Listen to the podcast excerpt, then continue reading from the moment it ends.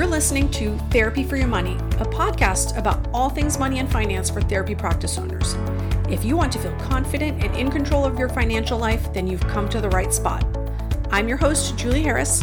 I'm an accountant and the owner of Green Oak Accounting.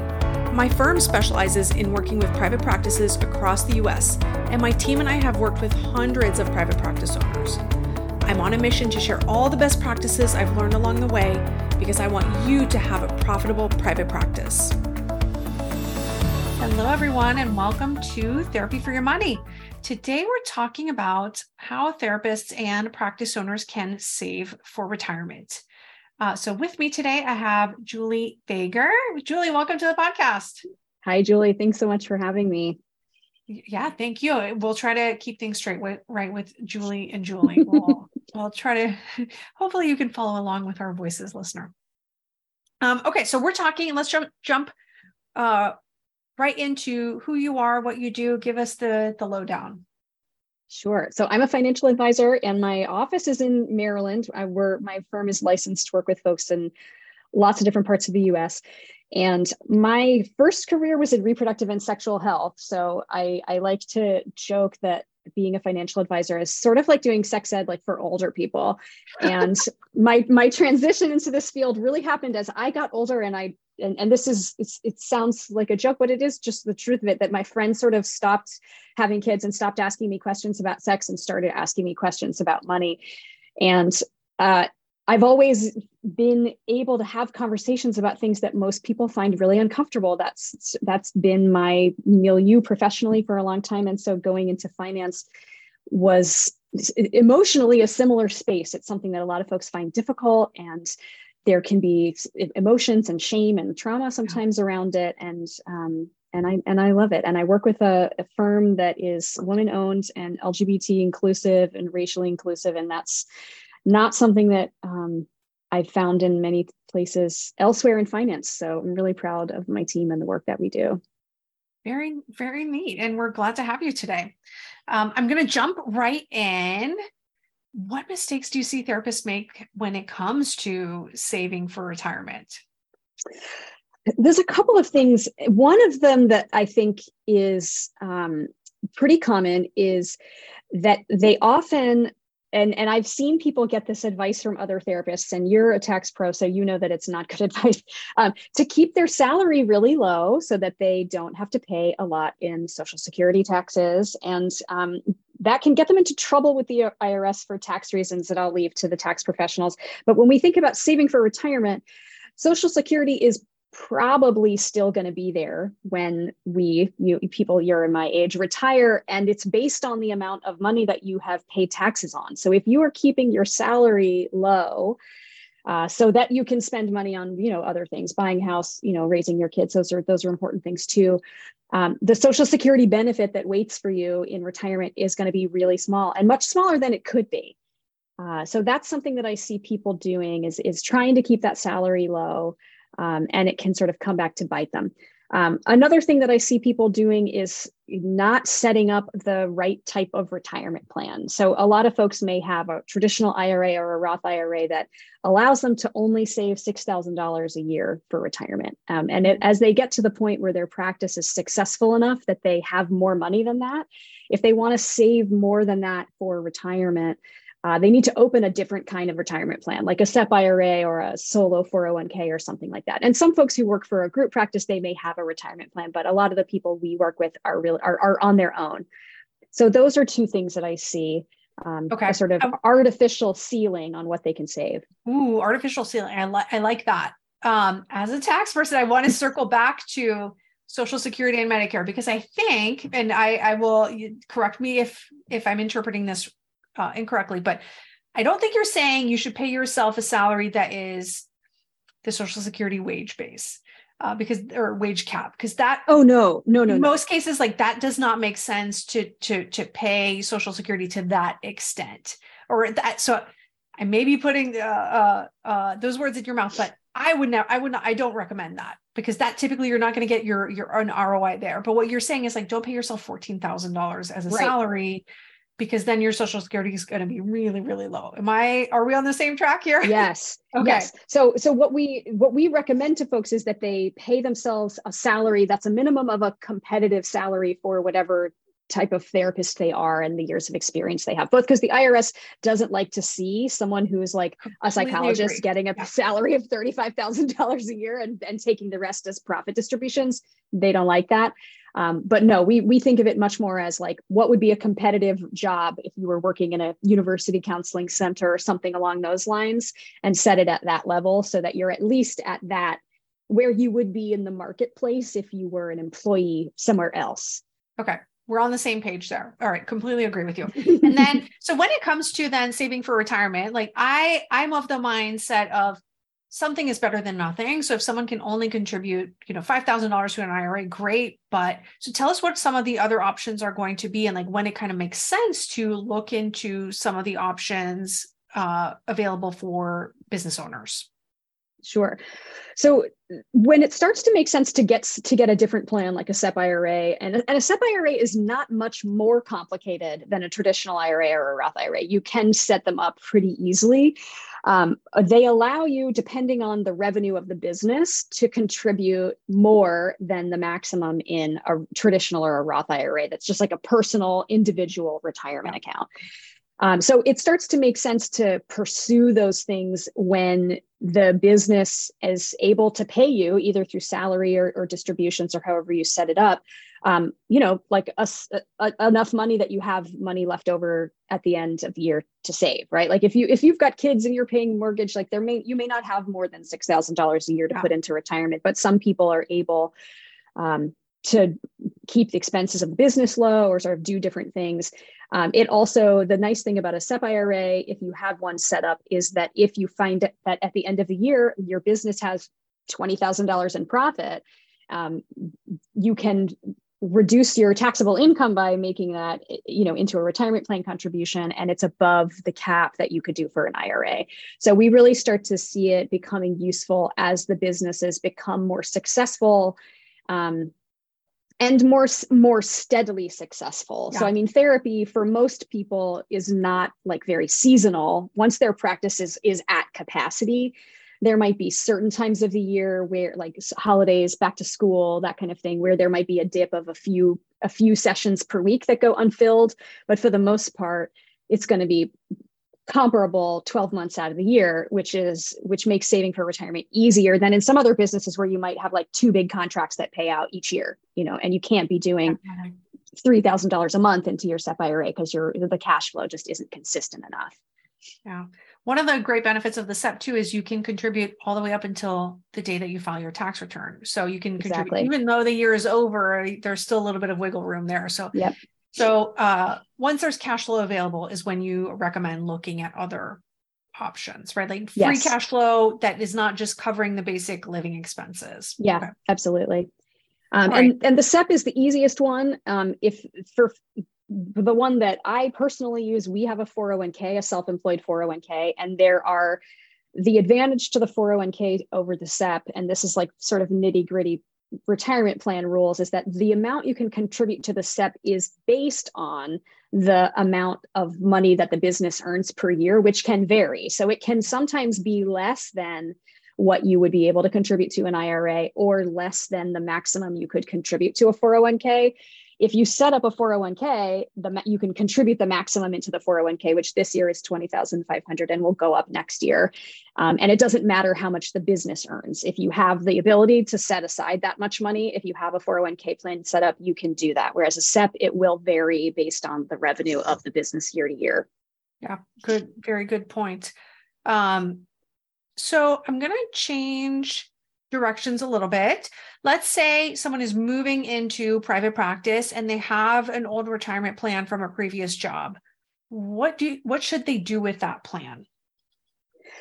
Um, so there are different there are different options and people do people do it differently and some people will maintain the old retirement plan and, and it depends on where it's located like if it's at T. Rowe Price or Fidelity or like a big financial institution where you as an individual could easily set up another account, like another uh, an IRA or a, a SEP, then some people will just keep it where it is uh, and and open a new account in that same financial institution.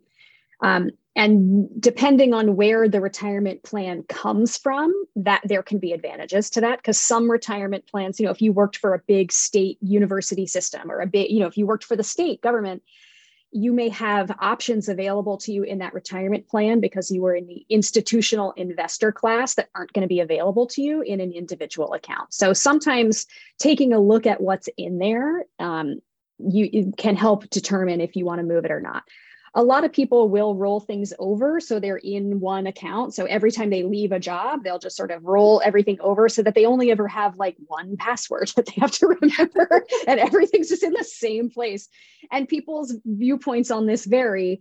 Um, a lot of the folks that we work with they do roll things over as they become as they go into private practice so that they have you know we have people who have three four five old 401ks 403bs from different jobs um, and getting it all into one place makes things cognitively easier. Um, from like an investment standpoint it doesn't necessarily matter where it's located. Uh, it's so it's it's a personal choice sort of what to do with it and, and how easy you want things to be. Okay. But would you recommend uh, leaving it like in that current uh, investment under the umbrella of your former employer? Or would you recommend like rolling over uh, within the same company like a T Rowe Price to to a personal account? Is there does that matter? Sometimes it does. And so there's there's a couple of factors to consider.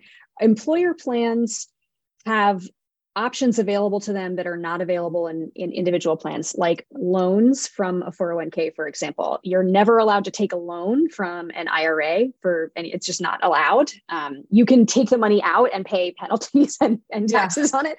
But many 401k plans, if the employer has allowed it, you can take a loan from your own retirement plan that you would pay back over five years. And, and you know, people will do that for a first time home purchase. There's a couple of different options why people might do that. So there are some that are available in employer sponsored plans that you will lose if you roll it over into an individual account. So that's just something to keep, and, and that's not something that everybody needs access to. Um, but that's just one one piece of the puzzle. Um, I think it is easier to have everything in one place. Um, we we work with people every day where like they are it takes them hours of just personal administrative time to track down all the statements and like do all the stuff and it's a huge hassle. So um, i think the easiest thing to do especially for folks that are therapists transitioning to private practice and like what the world needs now is like more therapy. They like i don't want therapists wasting their time and their bandwidth like fighting to remember the password for their fidelity 401k from like three jobs ago like that is an hour of their time that could be spent yeah. like helping someone who needs therapy.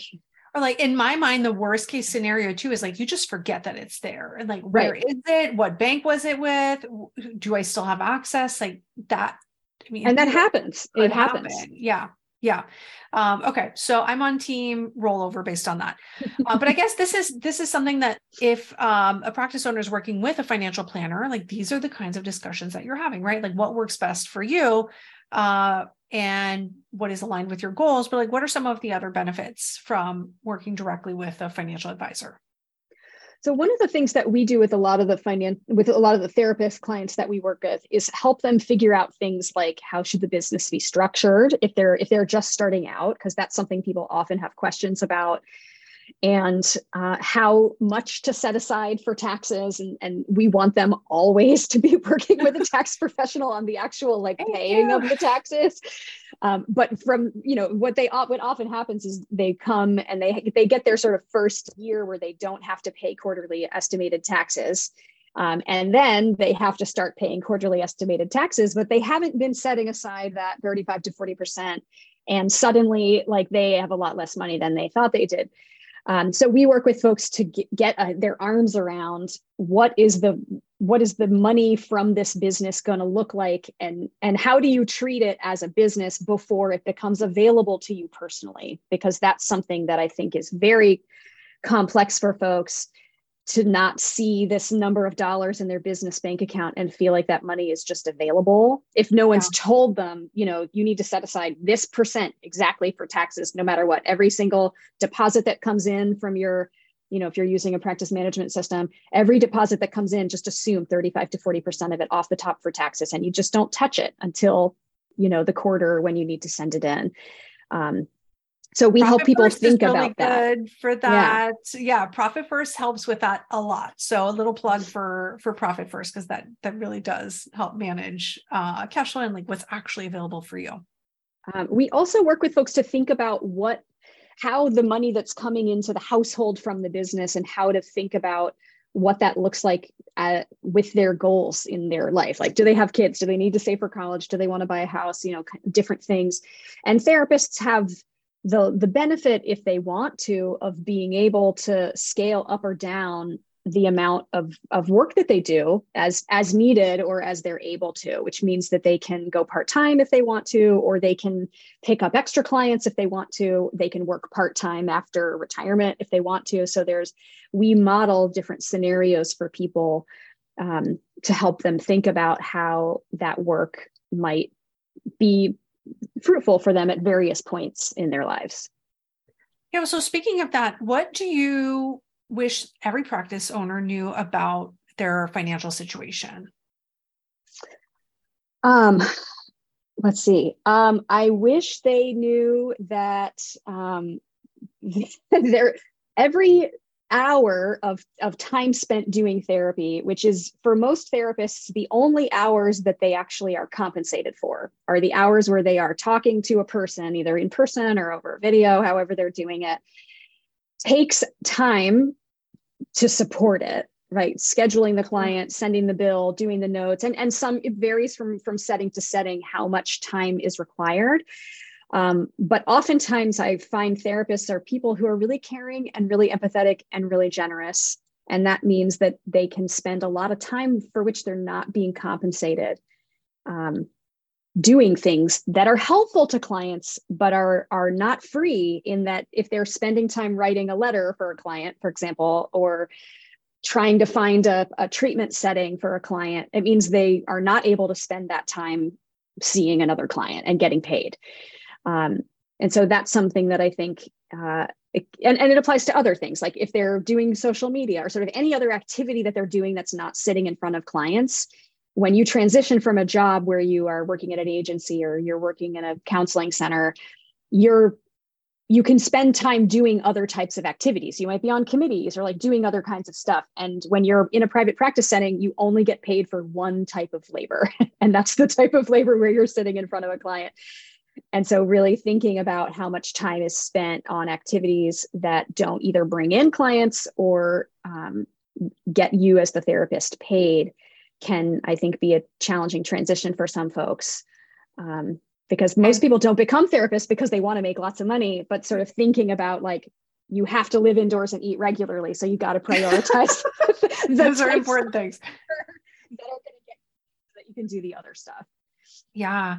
And before we started recording you and i were chatting like sometimes in that agency setting it's easy to forget that the clients are just coming in the billing is just magically happening behind the scenes like there's no marketing or community outreach or any of that mm-hmm. stuff. But like when you're transitioning to private practice each hour that you see a client you might be making more money but you're also spending a lot more time doing all the other things that go with just the operation of a business um and absolutely. that time's not yeah that time's not paid yeah absolutely all right julie before we go i ask all of our guests, what is your favorite business book and why? um, I this is such an interesting question. Um, I I think one of the books that I have a bunch of books sitting on my desk right now, and like you'll love this, but I I wouldn't recommend it for anyone else, as except for like this is what I tell people like this is why you pay someone else so you don't have to read it. Is um, deduct it, lower your small business taxes. which I got it from the library and then I bought a copy for myself and I I use it like it's a Nolo book and their stuff is like so it's so easy to read and really helpful. Um, but I always tell people like if you would rather die than read this book, like you definitely need to hire a tax professional or a financial professional so that you don't have to that you don't have to read this book. Um, but I found it really interesting. Um, I must say, it's the first time this book makes an appearance on our um, our, our, guest list. So, so good job for getting getting something unique. All right. Uh, well, so Julie, if anyone is interested in working with you, finding more about um, the company that you work for, where can they find you? Our website is tollerfinancialgroup.com. And on our website, we have information about the services that we provide. We have recorded webinars that we've done, several of which are designed specifically for mental health professionals. And you can schedule a consultation with me or with any of my colleagues right there from the website. Perfect. And we will link to it in the in the show notes as well. Excellent. All right, Julie, thanks so much for coming on. Yeah, thank you, Julie. It's great to meet you. Hey, listeners, I've got a little bonus for you today.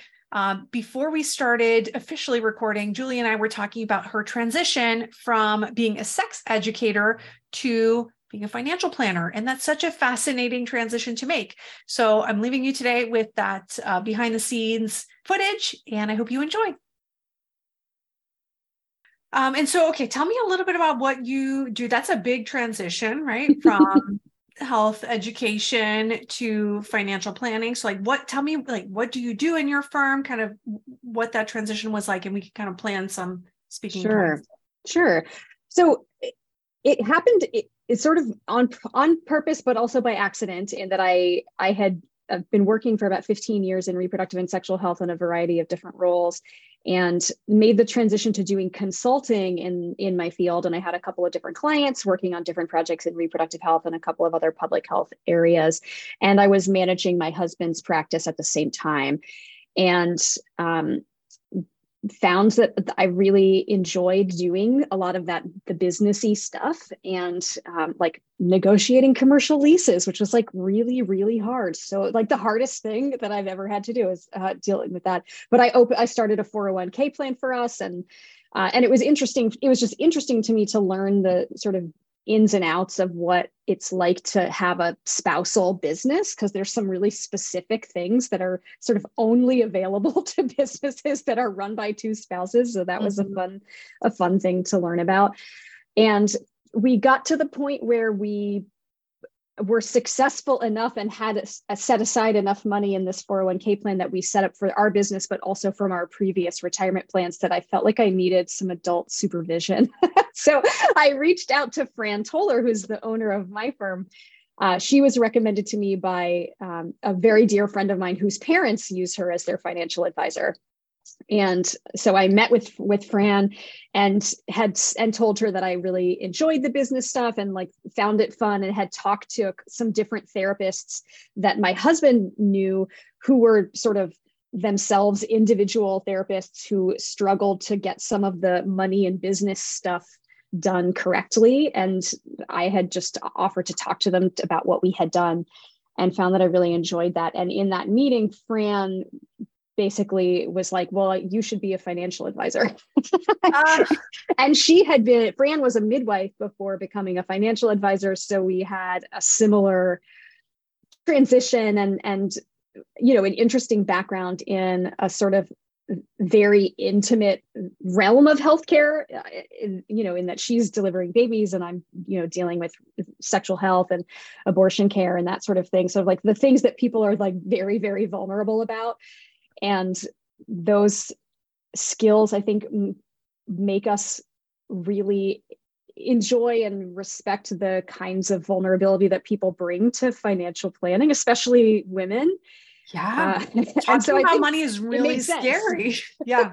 So like it, it sort of it, it never would have occurred to me to do it. And then i met fran and it was like oh like here's someone else who had a really similar similar background and i've always been like good at money um, that that's just sort of something i've always uh, had an interest in and um, you know, until I was like 40, never looked at the people who worked in finance and thought, like, yeah, I'm one of them. and so then I met Fran, and it was like, oh, okay, we can have this little tiny corner of like female LGBT inclusive financial professionals, and it can be awesome. And, and we don't have to. We don't really have to worry about like the the guys that like dress up like the Monopoly man. Uh, like we're just like we're just like not in competition with those guys. That's such an interesting way to to put it where like financial planning a lot of times feels like it's a club right like the old white guys club and then like okay maybe the the the the you know well-to-do women can participate and but like mm-hmm. it just it's not a super inclusive not at all. Field um, it's so scary to a lot of people just to talk about their money right? absolutely. Absolutely. I mean and and i think i mean and, and my husband is, is similarly um uncomfortable talking about money. It's not he's he doesn't he's happy to have me sort of take on a lot of that responsibility but it's he finds it very stressful. And yeah. so many people do. It's totally normal to find it very stressful. And i think in the same way that like i can sit down and talk to people about like how many sex partners have you had right? Like many people find that conversation really terrifying and and they and i'm like this is a conversation i've had a hundred times. Like yeah. i'm just not worried about it. Um, but can sort of can recognize how how difficult it is for people who are not used to having those conversations with people on a regular basis. Um, and and Fran is the same way. So I think um, we work with a lot of LGBT folks. We work with a lot of we're in we're in our offices in Silver Spring. We work with clients all over the country, but we do have a lot of folks in the DC area. So we have a lot of people that work for like national progressive organizations and like big labor unions and like you know people who care about the kinds of things we care about and like would just never want to work with people like that. And yeah. so so that's what when you know we're not when I say we're sort of not in competition with the majority of, of the field, like we're just not. Like we're just the people that we work with are either explicitly kind of not welcome or they feel implicitly unwelcome or just not in alignment in terms of their values with some of the some of the more easily accessible financial institutions so we're really we like the people that we work with because they're they're interesting and they do work that that we care about and want to support. If you're looking for accounting help, head over to therapyforyourmoney.com slash accounting to find information about my accounting firm and all of our specialized services just for private practice owners. If you enjoyed today's episode, we'd love for you to give us a five star rating on iTunes. Just head over to iTunes, click on ratings and reviews, and give us a quick shout out. We really appreciate it. The information contained in this podcast represents the host and guest's general opinions and should not be construed as personalized accounting and tax advice. Listeners should consider all facts and circumstances before applying this information and seek appropriate advice from an accountant, financial planner, lawyer, or other professional.